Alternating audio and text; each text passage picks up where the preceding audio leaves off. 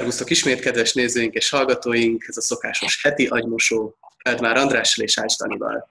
Nézzük a mai kérdéseket. Kedves András és Dani, a szexualitással van gondom. Az a helyzet, hogy csak az előjátékot élvezem, az odabújást, a lágy érintéseket. Maga az aktus inkább csak szükséges rossz, amit el kell viselnem azért, hogy az intimitást megkapjam. Egyszerűen túl agresszívnak érzem ezt a döfködést, ráadásul a testemen belül. Ez így működött régen, de amióta gyerekeim vannak, és velük meg tudom élni az intimitást, már nem érdemes lefeküdnem a férjemmel, mert én egyáltalán nem akarom az aktust. Így aztán meg is szűnt a szexuális életünk. Nem tudok róla, hogy traumám lett volna ezzel kapcsolatban. Miért lehet ez? Nagyon köszönöm a választ. D.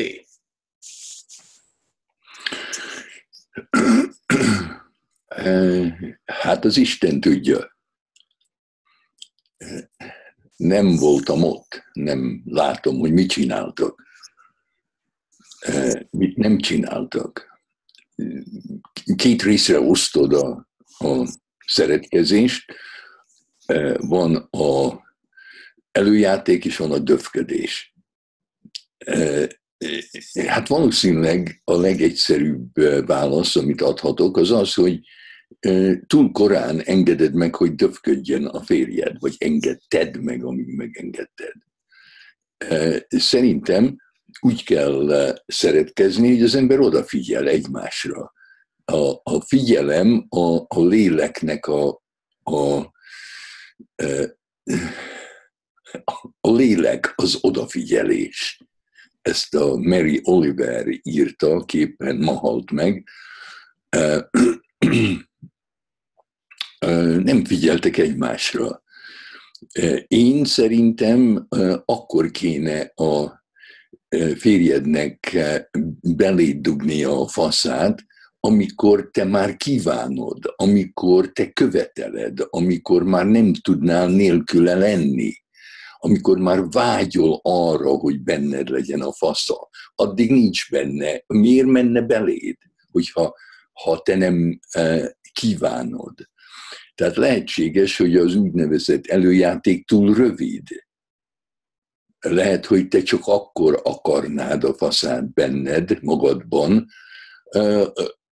hogyha két óra lenne az előjáték. Én tudom, hogy hány perc, vagy hány órát játszotok egymás, játszottatok egymással, de valószínűleg nem volt elég.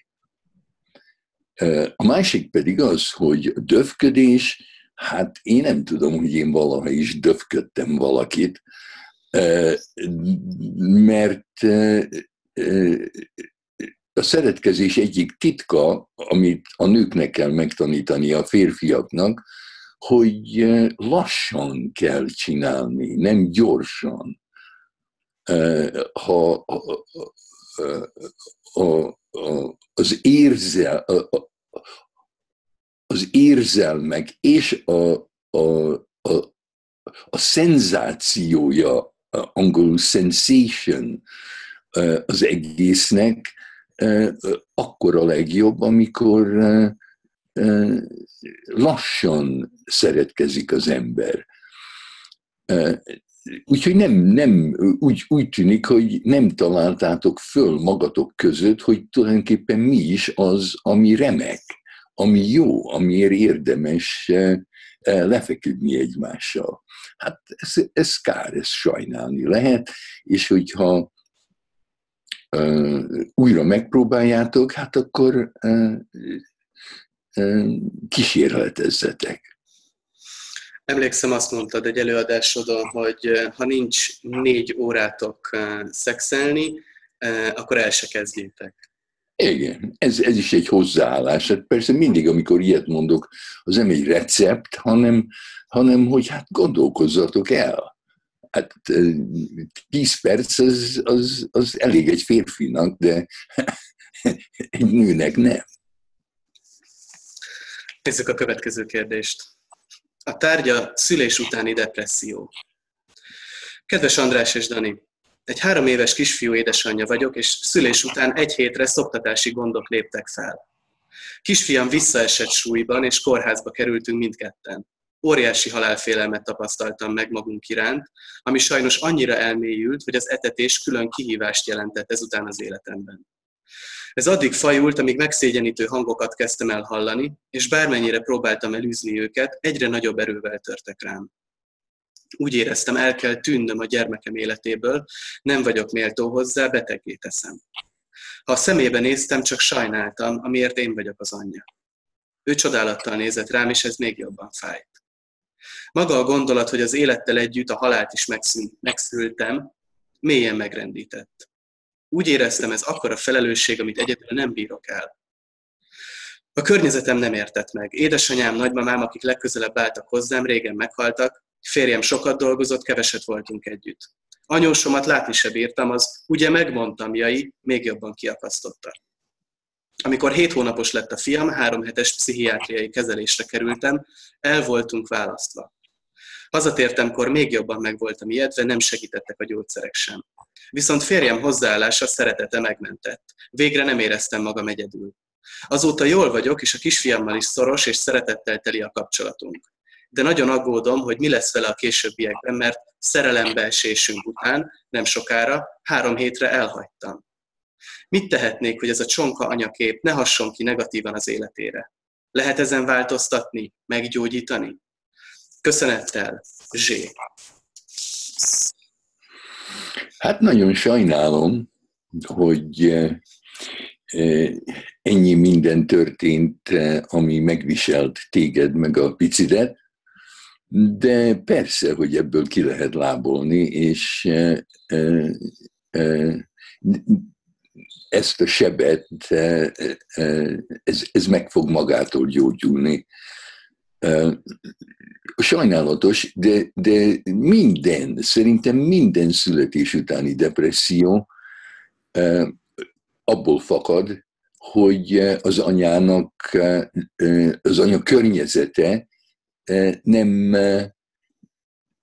támogatja az anyát annyira, amennyire az anyának szüksége van. És a megszégyenítés kezdete ott van, hogy valahogy az a környezet, ami nem elég, még azt szugerálja az anyának, hogy az anyának nem kellene, hogy szüksége legyen egy támogató környezetre. Mint ahogy a gyereknek a szígyene is ott kezdődik, amikor egy felnőtt úgy gondolja, hogy a gyereknek már nem kellene, hogy szüksége legyen az anyára, vagy valamire, vagy hogy már hogy más legyen a helyzet, mint ami. Kár, hogy a férjed nem tudott melletted maradni, és lehetséges, hogy semmi baj nem lett volna, hogyha barátok, olyan emberek, akikkel szív szívesen lettél volna, és akik szeretnek, és akiket szeretsz, azoknak kellett volna körülötted lenni, és akkor semmi zavar nem lett volna. Amikor egy anya, aki éppen szült, egyedül marad, vagy rossz társaságban, hát akkor minden rosszá válik a pszichiátriára is azért kerül, nem azért kerültél, mert megőrültél, hanem azért kerültél oda, mert mert a kórház jobban tudott karban tartani, a kórház többet tudott neked akkor éppen adni, mint az otthonod, mint azok, akik körülötted voltak. Hogy, hogy az, az persze egy tévhit, hogy a gyereked eh, jobban lenne, ha te nem léteznél. Eh, remélem ezt már eh, elfelejtetted, mert a gyerekednek szerintem szüksége van rád, ahogy te vagy. Nem egy tökéletes anyára, hanem rád. A, a, a gyerek-anya kapcsolat az nagyon személyes. Nincs olyan más ember a világon, aki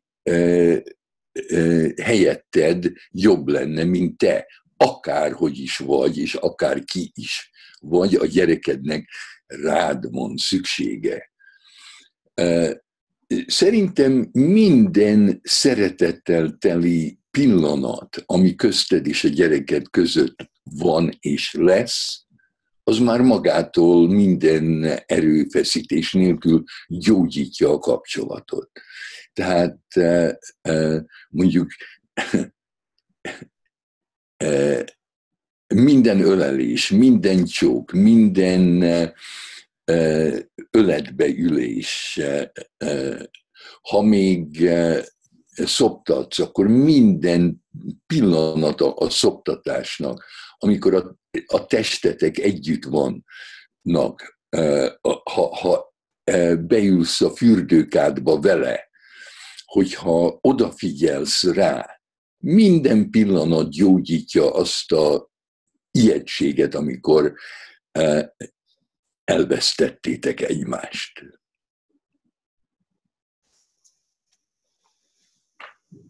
Nézzük a mai harmadik kérdésünket. Kedves András, én és a párom augusztusban házasodunk össze. Tavaly volt az eljegyzés, egészen addig a pillanatig biztos voltam abban, hogy vele akarom leélni az életem. Nagyon szeretetteljes kapcsolatban élünk, sok közös élmény, tapasztalat köt össze minket, külső szemmel is mindig gyönyörű párként definiálnak minket. Azonban amióta az esküvőre készülünk, egyre jobban elfog a rettegés, hogy talán elhamarkodott döntést hoztunk. Én még csak 24 éves vagyok, és csak most kezdtem el igazán a lehetőségeimet megérteni. A párom által váltam azzá az emberré, aki most vagyok, mondhatni kiemelt a szegény sorból, sok mindent tanultam tőle, és persze fordítva is. Most úgy érzem, hogy életem végéig le vagyok kötelezve emiatt, és hűséges társaként bizonyítanom kell, hogy megérdemeltem a feleség szerepét. Ugyanakkor meg így, hogy tisztában vagyok a saját értékeimmel, céljaimmal, már tudom, hogy nem ő számomra a nagybetűs, tökéletes férfi, de az se kérdés, hogy nagyszerű férj és apa lesz. Más is házasodik ezzel a gondolattal, hogy lehet, hogy nem jól döntött? Azzal nyugtatom magam, hogy szoros a barátság, hogy a szoros barátság, tisztelet, gondoskodás, ami összeköt bennünket, az az, ami a házassághoz igazán kell. Jól gondolom? El 24 éves. Nem jól gondolod. Mindent rosszul gondolsz.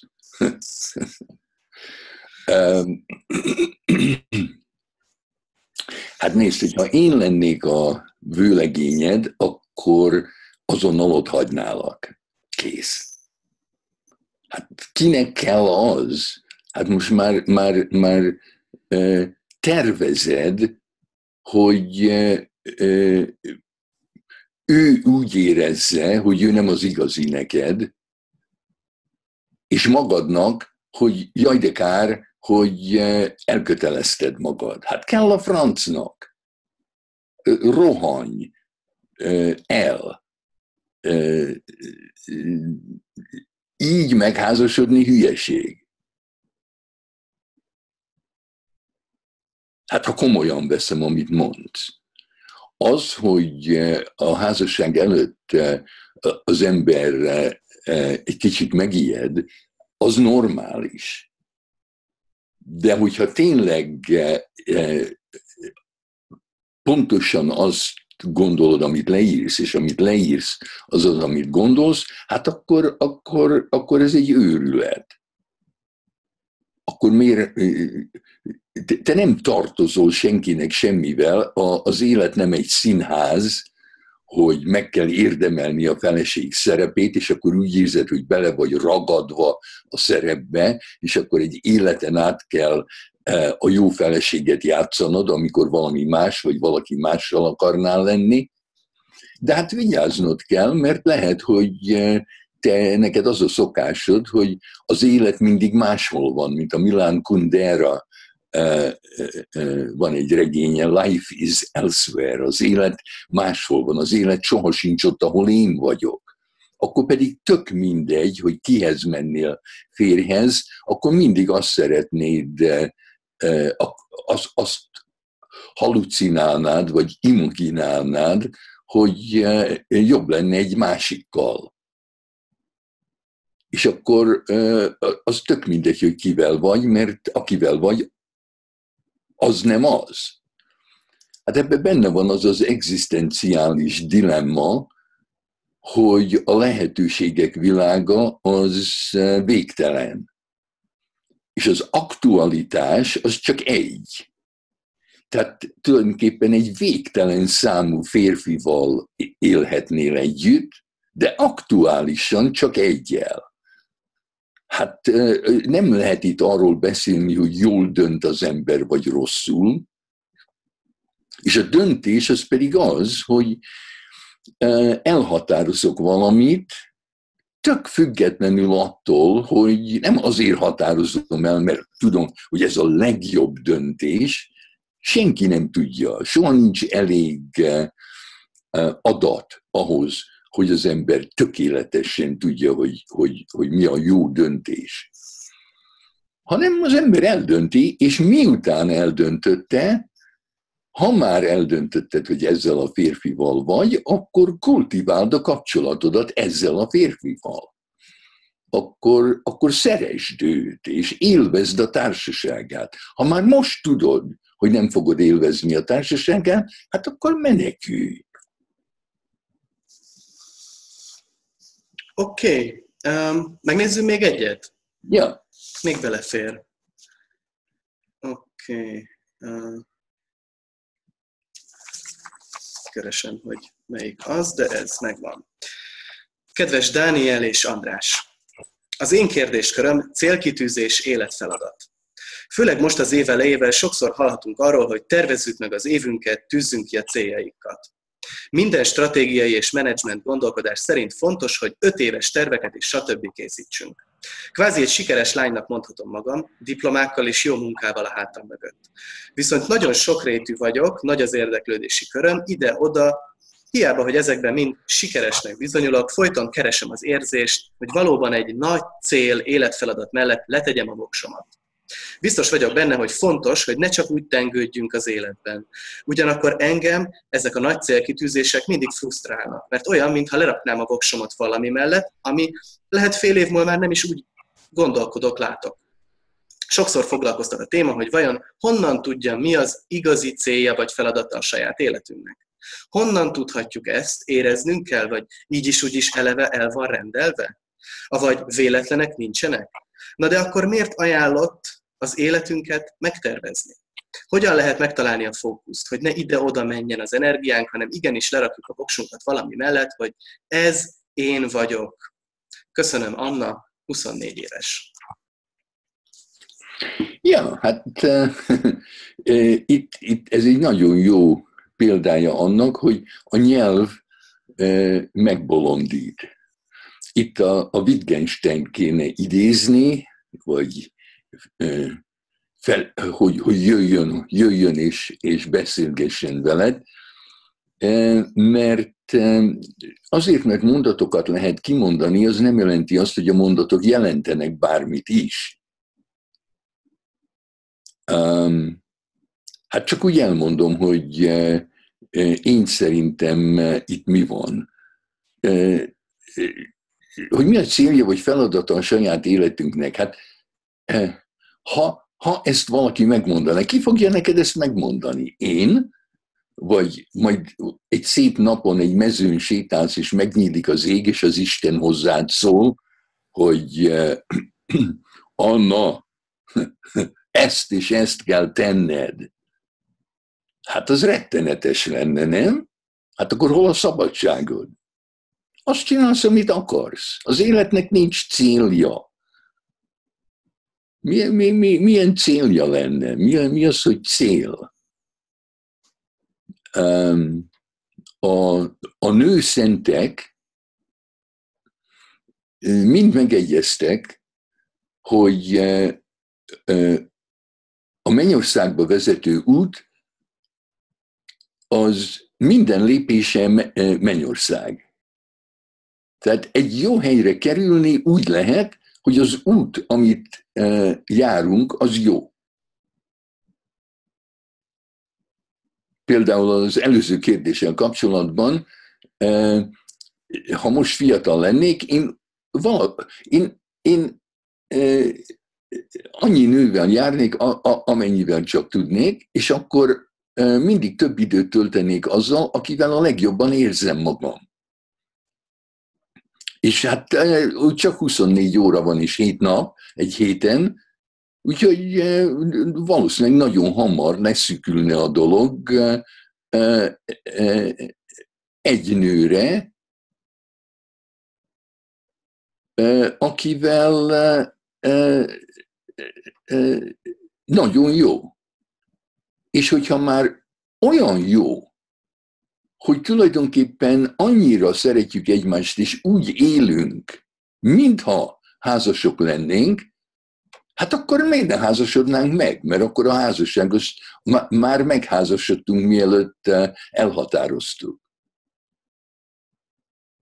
Hogyha nekem az lenne a célom, hogy nekem meg kell házasodni, akkor mi? Hát akkor az olyan, hogy, hogy egy színdarabot fogok adni, az a cél, és akkor, akkor szereplőket kell szereznem.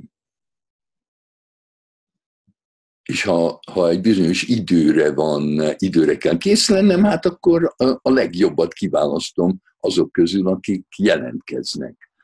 Hát persze, hogy az embernek lehetnek céljai, de például én úgy találtam meg azt, hogy most az utolsó 50 évben pszichoterapeutaként dolgozom. Nekem nem ez volt a célom, hanem itt találom magam. Ez előtt én megpróbáltam mindent. Voltam matematikus, belementem, kijöttem belőle. Voltam számítógép szakember, belementem, kijöttem belőle mit, mindenféle tanítottam, belementem, kijöttem belőle. Abban a pillanatban, amikor nem éreztem jól magam, ott hagytam. És akkor elkezdtem pszichoterapeuta lenni, nem tudtam, hogy ebből nem fogok kijönni, de véletlenül ez egy olyan dolog volt, amiben beleestem, belebotlottam, hogy még ma se hagytam abba. Hát lehet, hogy holnap elegem lesz belőle, de hát eddig még érdekesnek találom. De nem ez volt a célom. Úgyhogy eh, nem szabad szavakat eh, komolyan venni. Eh, amikor például rákos emberekkel dolgoztam, akik meg akarták hosszabbítani az életüket, és nem akarták elhinni az orvosaiknak, hogy két éven belül meghalnak, vagy hat hónap múlva meghalnak, akkor volt egy olyan törekvés, hogy talán az immunrendszer keményebben dolgozik, hogyha van egy cél, amiért érdemes élni, amiért érdemes tovább élni. Mert ha, ha azt mondom magamnak, hogy egészséges akarok lenni, az magában nem nagyon izgalmas de hogy egészséges akarok lenni, mert valami izgalmasat akarok csinálni, az elég lehet ahhoz, hogy egy kicsit, kicsit, kicsit több életet kapjak. Tehát ott voltak olyanok, hogy, hogy mit szeretnél csinálni öt év múlva. Ami, ami nagy örömöt okozna neked. Egy, egy nő, akivel dolgoztam, azt mondta, hogy a, a, az egyéves terve az, hogy kitakarítsa a házát. Hát mondom, azért nem fog uh, uh, egy nappal se tovább élni, mint amúgy. Az nem valami, ami, uh, ami izgalmas, ami tényleg egy, egy, egy vágy, egy saját vágy. Hát, hogyha ha, ha szereted magad, akkor vedd komolyan a vágyaidat, és a mások célja Hát az, az csak fikció. Oké, okay. Köszönjük szépen, kedves nézők és hallgatók, a kérdéseiteket. Küldjetek legközelebb is rövid kérdéseket a szokásos e-mail címre. Legközelebb találkozunk. Köszi neked is, András. Sziasztok!